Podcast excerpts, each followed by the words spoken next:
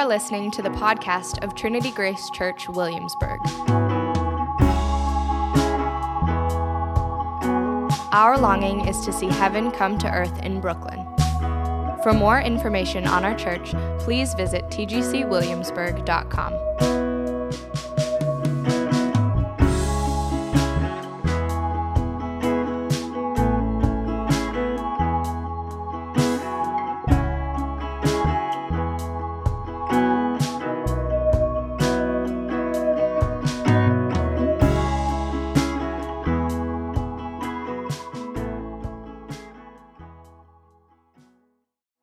I'm going to read our teaching text for today from Matthew chapter 6, verses 5 through 14, and then turn it over to Lisa.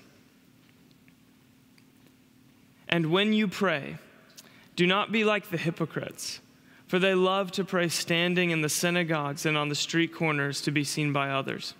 Truly, I tell you, they have received their reward in full. But when you pray, go into your room, close the door and pray to your Father who is unseen. Then your Father, who sees what is done in secret, will reward you. And when you pray, do not keep on babbling like the pagans, for they think they will be heard because of their many words. Do not be like them, for your Father knows what you need before you ask Him. This, then, is how you should pray Our Father in heaven, hallowed be your name. Your kingdom come, your will be done on earth as it is in heaven. Give us today our daily bread, and forgive us our debts as we have forgiven our debtors. And lead us not into temptation, but deliver us from the evil one. For if you forgive other people when they sin against you, your heavenly Father will also forgive you. But if you do not forgive others their sins, your Father will not forgive your sins. This is the word of the Lord. Thanks be to God. Hi, guys. It's super good to be with you once again. And this time I'm coming to you to talk about my most favorite thing, which is prayer. Um, as you guys know, I just want to give you some backstory before we dive right into this talk. Um, 24 7 prayer, it's an international, interdenominational movement to revive the church and rewire the culture. We help people encounter God and engage with the needs of the world through night and day prayer, wildly engaging prayer spaces, and prayer resources through missional communities and in Christ centered social action to champion the cause of the marginalized and the poor. That's just a long way of saying that 24 7 prayer serves as a catalyst for movements of prayer, mission, and justice. You know, it was in 1999 that a group of young adults, very much like you guys, knew that they were bad at prayer, knew that their missions and efforts lacked prayer, but frankly, they found prayer boring, and for them, it conjured up images of little old ladies in church basements um, bowing their heads and praying for hours. Uh, but in their search for figuring out how to be good at prayer, they came across the story of the Moravians.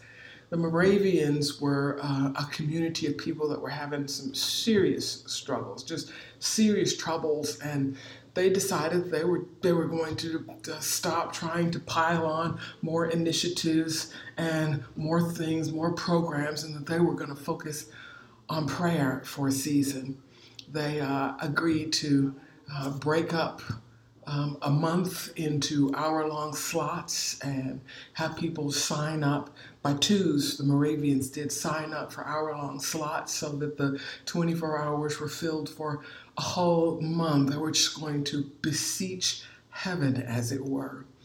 Well, they began to pray and God began to show up profoundly in their community, working a quality of unity that they hadn't known but that they knew was possible. God began to show up in manifestations of the supernatural from love to healings. God began to speak to that community and give them a new fire for missions, and God would meet those people in the prayer space in those hour slots.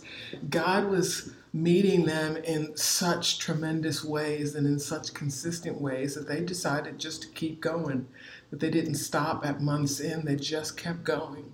They, had decided they were going to keep going um, and they would stop when God stopped showing up. Well, they ended up praying 24 hours a day for 100 years. And the Moravian, it was from that prayer movement that was launched the modern missions movement that we enjoy on the earth today the 24 7, the young adults that were bad at prayer over in Chichester, England, and that were trying to figure out how to get good at it, they had latched a hold of the Moravian story. And they decided that if the Moravians could pray, you know, for 100 years, then, then this group of young people could pray at least for a couple of weeks. And so they emptied out what was, for all intents and purposes, a large closet. And and instead of just filling it with some chairs in the round, they filled it with paint and art and clay and and and big maps and crayons and walls to graffiti on and great music and and they signed up and started to pray. They locked themselves in alone with God to see what would happen. And in those early days, God showed up in profound ways, just as he did for the Moravians. And word got out that God was on the move in that oversized closet that those young adults had put together for a season of nonstop prayer. And eventually, people who weren't even a part of that group asked if they could sign up to pray. And eventually, people who weren't even followers of Christ asked if they could sign up to pray. Stories were spinning out of God, of what God was doing in that oversized prayer closet and started to flood the city. Uh, eventually, the most primed time slots were the two, three, four, five in the morning time slots were, were prized because that's where God would just uh, be his most mischievous. The stories that spend out began to be told on conference stages, and God sneezed, and that little couple of week 24 7 prayer room experiment uh, scattered across the nation as churches across nations asked if the baton could be passed to them. From that little prayer room experiment, the 24 7 prayer movement was born, and we've been praying nonstop since that little prayer room experiment. We've been praying nonstop since 19. 99 and the stories that God is even writing still today are just epic and phenomenal in big and in small, nuanced ways. God continues to move. I joined the movement oh in 2005 but even before i heard about and joined the movement the movement was already in, in almost all the denominations um, that are a part of the body of Christ. Right now, they're in over half the nations around the world. Right at this very minute, there are over 20,000 virtual prayer rooms up and running, and there are people praying night and day all around the world. And God is being responsive to those prayers and to the people that go into those virtual spaces to lift up the name of Jesus and the needs of their own hearts and their community's heart and their churches and the world. Then I hopped on board in 2005 as a result of an open vision where God downloaded some files marked prayer mission and justice. And in the prayer file was the first tab was prayer space. And uh, it was it was just fascinating to hear God talk about wanting a, a room of a, a room of his own a space where he could, a space that could host the encounter between God and the objects of his passion, a space where he could show off um, for those who would step in to meet with him. And so we created that space here in Charlotte in 2005, and the same stories that were birthed in 1999 in that first prayer room were the, st- were the same stories that we shared as in the early days. God wouldn't even let most people further than 10 feet in the room before he would mess with their hair and shake their hearts and shake their bodies and, and cause them to be prostrate, whether they were the corporates coming in from uptown or whether they were the soccer moms visiting the bike shop nearby or whether they were the transvestite prostitutes or the drug dealers or whether they were just ordinary Janes and, jo- Janes and Joes. God would just meet them as soon as they stepped into the entrance of the prayer room. And I that was the first couple of years we were taking running bets to that to see how far somebody could make it in without God clearly uh, giving them an encounter. And really, hardly anybody made it further than eight feet. Ten feet was the max. And and I fussed with God the whole time because we had created this beautiful prayer space, and God was hardly letting anybody get in it and close a curtain. Um, so I fussed at God about having people keep their dignity. I fussed with him about fire code. I was explaining to him how we couldn't have, you know, five, ten people piled up by the front door prostrate. Eventually, God relented, and you could come into the prayer space and get into one of the booths and close the curtain and start to talk to God about all of these themes. Even though you could walk in and still stay upright the stories that continue to emerge from the prayer room that we opened in 2005 are the same stories that are happening here in 2020 as the prayer room has gone nonstop um, since that first opening. So 24 7 is primarily known for its prayer rooms, and we've certainly enjoyed watching God move out of that particular context. Anyway, about 2.5 years ago, through what I can only assume is a clerical error, I was invited to become the national director of 24 7 prayer. And one of the first things that God said to me was that He didn't want our primary goal to be getting more people praying more, which I thought was weird because we're a prayer movement. And he said he didn't want our primary goal to be about getting more people to pray more, that he wanted to hone that goal that he wanted our goal to help, he wanted it to be that we would help get more non Christians praying more, which speaks to wildly engaging on ramps and more missional mindedness as a movement. But regarding Christians, he said that he wanted the goal not just of more prayer, but more effective prayer. The goal to make ineffective prayer an oxymoron across the body of Christ in America. And in order to maximize prayer effectiveness, that we had to go way back to God's original purposes for prayer. So I was asking God regarding prayer, what's the vision? What's the big idea? And he took me on a little journey way back before humanity had filled the earth. Uh, take, take a little journey with me, if you will. Uh, the earth hadn't been formed, it was still voidless, it was still darkness that covered the face of it.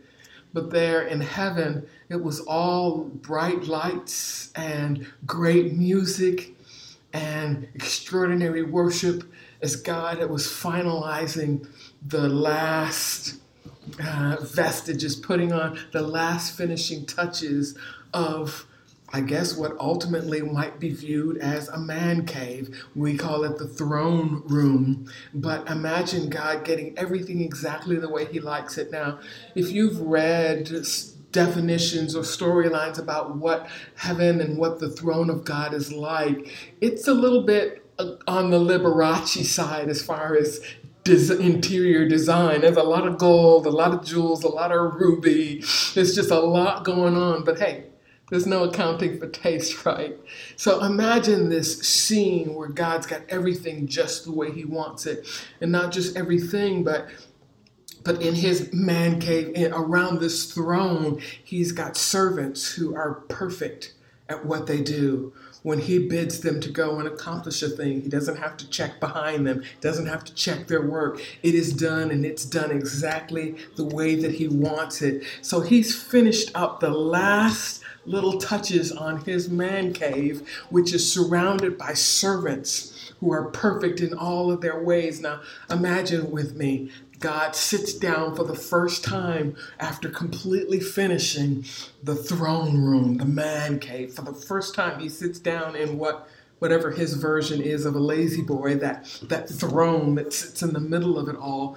He sits down and oddly enough, instead of being met with a sense of relief and accomplishment and joy. Now, I'm sure there was that, but there was this other thing too. There was this nagging absence of something. He looked around and everything is perfect. just as He wants it, and yet there's something missing. He's got perfect servants. He's got the perfect setup. He's got the perfect throne. He's got the perfect God version of a man cave. He's got it exactly like he wants it. And yet there he is, finally sitting to enjoy it. And there's something nagging at him.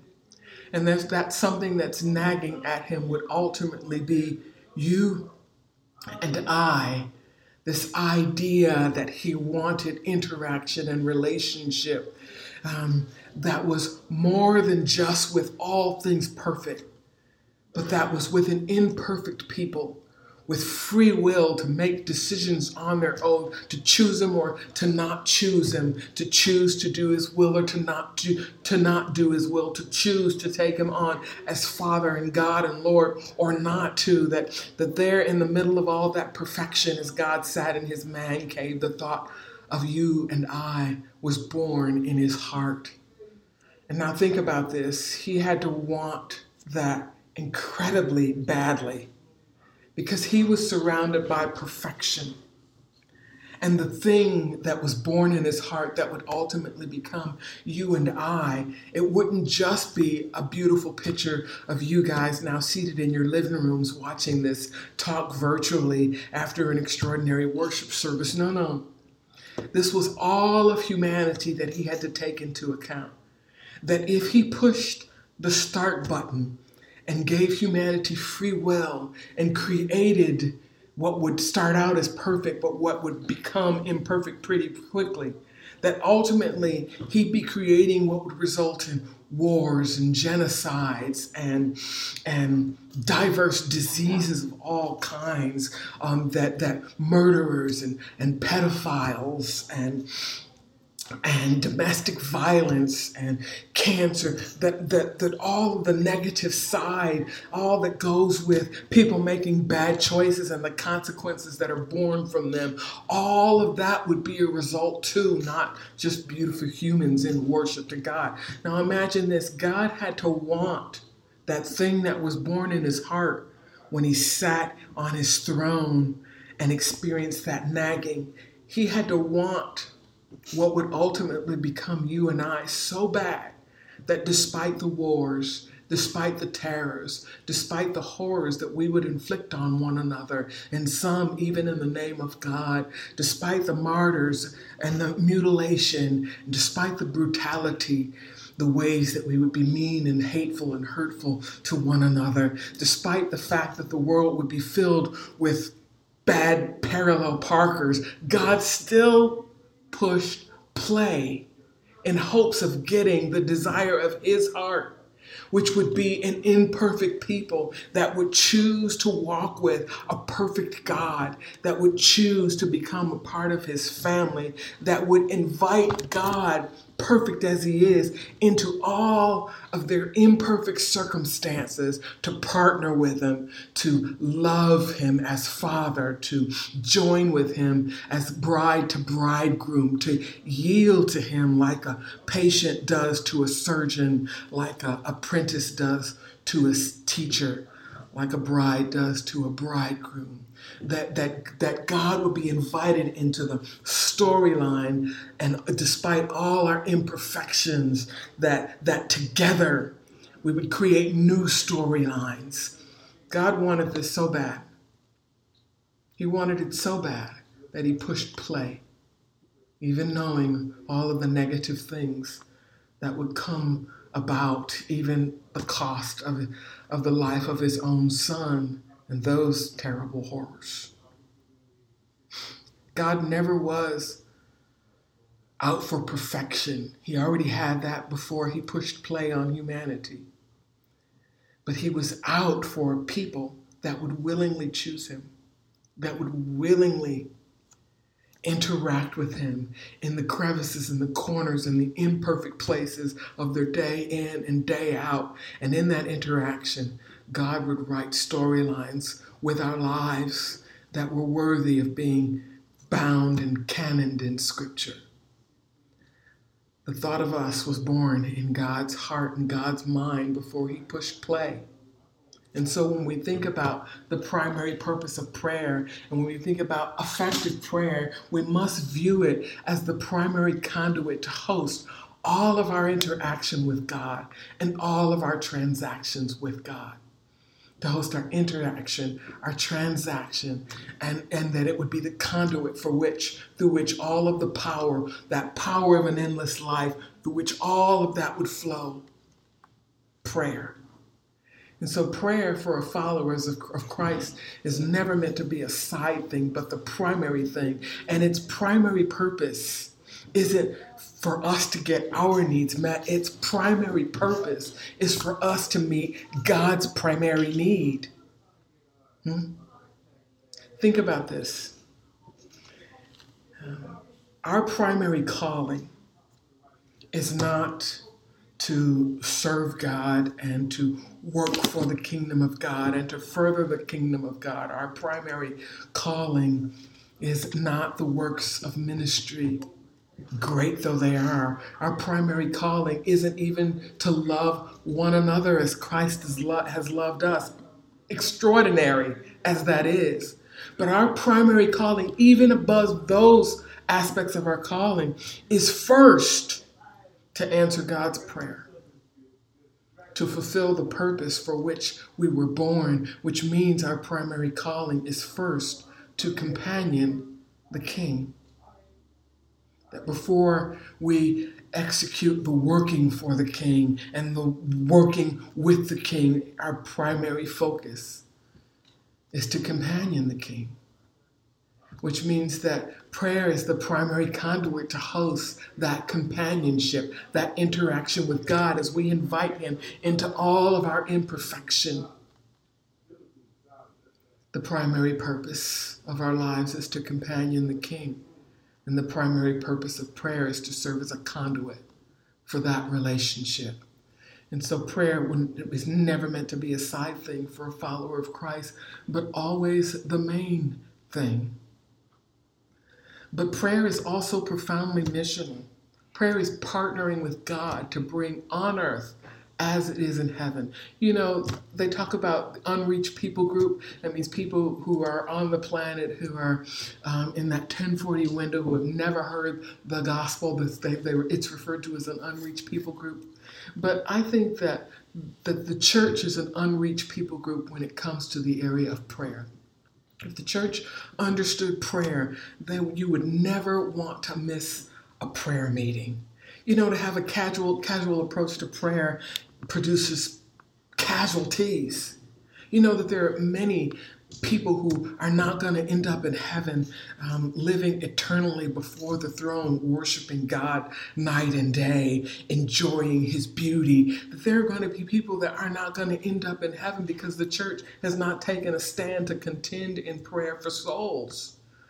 You know, the scripture says the, the harvest is plentiful. Jesus, he hit the landscape and he, he said that, you know, the, the harvest is plentiful. Um, and, and he had already spent some time um, communicating the gospel and, and welcoming people into the beauty of it. But he recognized that this was more than the work of one man. He said, The harvest is plentiful, but the laborers are few. And what's the next thing that comes out of his mouth? He says, The harvest is plentiful, plentiful, but the laborers are few. And the next word Jesus says is, Pray. The harvest is plentiful, but the laborers are, are few. Pray, therefore, that the Lord of harvest would send laborers. This is interesting because the first response to the magnitude of the harvest was not first going, it wasn't first sending. The first response to the magnitude of the harvest, this is Jesus himself. The first response was praying. You know, there are many people who are going, but they have not been sent from prayer. To see Brooklyn change, the city of Brooklyn change, to see nations change, God's people need to be sent from above. It's the prayer movement that gives birth to the sending movement. And while it's true that we need laborers in the field, laborers in the field communicating the gospel in all corners of the city, in all places of influence. Jesus said the priority was that these laborers would be sent from heaven and that they would be sent as prayer was catalyzed to call them forth, and that they would be therefore sent forth with power, not just a message, but power. Oh, how our cities lack those who are sent with power, who are sent from a place of prayer, who, who've, who've been sent by the praying people, and have get the people who have given birth to a sending movement that is meant to scatter the gospel and power all throughout Brooklyn, yea, all throughout the nation. And so here are two things that I want to highlight. One is for maximum effectiveness in prayer, to help you guys begin to make prayer an oxymoron. The, the first place that I send you is to the place of yes. That, that you would say yes to the call, the primary call to companion the king. This is about setting things in right order. You know, the most common mistake we make, as weird as it sounds to say, is the mistake of making the second commandment the first one and the first one the second one. That all things, all of our resources, all the resources of heaven, yea, even the life of God itself, is meant to flow out of our relationship to that first commandment, our companioning the king. In, in the New Testament, in John, that language is referred to as abiding in the vine to give a kind of metaphor, a symbolism for the quality of connection that God is desiring and the level of promise in the companionship. Those who would take their primary call in that companionship are those who would begin to enjoy something that's also written in John 14 and 15, but that, that lands on this crescendo of that those who abide in me and let my word abide in you, you shall ask what you will and it shall be done. That's effective prayer, but it's tied to responding to the call to companion the king as our primary inspiration as our primary calling. And so, for maximum effectiveness, the first thing I invite you to is to say yes to the call to companion the King as your primary calling, to invite Him from a place of absolute surrender and reckless abandonment to this relationship, to invite Him down into the ordinary and the mundane of your everyday to walk relationally with Him in the simple beauties and the rough patches of your life, to invite His input, to ask for His wisdom. It says the seven spirits of God, the spirit of understanding and knowledge and, and power and the fear of the Lord. All of these things that summarize this idea that God is the smartest person that you'll ever meet, and He wants to walk alongside you in the ordinariness of your day to give you counsel and input and life and peace and the quality of joy that Jesus promised for those who would take up the call to companion the King and abide in Him. So, the first place is to say yes to that call of companionship that has nothing to do with perfection and everything to do with quality of relationship. And the second thing is to say yes to become a people of prayer. I just want to encourage you to go home and start a prayer meeting. Start to contend for the souls in Brooklyn. Pick up, pick the worst and the darkest, most broken areas and most broken crime spots, most broken situations that you know about in your city, and be relentless in consistent prayer to see God turn the tide. That, that the shouts from everyone in this church at some point throughout every single week, shouts should be heard of at, in Brooklyn as in heaven. So I want to close with this prayer for this amazing congregation that sits in the heart of Brooklyn that is poised to impact it more than any other church in Brooklyn that I know of. My prayer for you is, is that God would in you reignite an insatiable hunger for and a commitment to the cause of consistent prayer. That God would draw you from where you are, draw you closer to his side in such a way uh, that you are releasing to him all that you have and all that you are for an opportunity to abide in him, to companion him. I pray that you would be given a revelation of what it means to answer God's first prayer, which is the reason humanity was born, as the first place that uh, you start with and the place that makes Him answering your prayer more effective. I pray that God would give you a heart for prayer, a vision for prayer, that He would begin to, to shore up your current initiatives, that He would begin to strengthen those, those, those initiatives that you're visioning into, that they would all be strengthened from prayer. And I pray that there would be unity, greater unity from the midst of the congregation, born from prayer. And finally, I pray that He turns each and every one of you uh, into lovesick saints of the Most High God. Absolutely lovesick. We're partnering with Him to see in Brooklyn, as in heaven, as a part of the story that He writes for your lives. I pray this for, for the church in Jesus' name. Amen.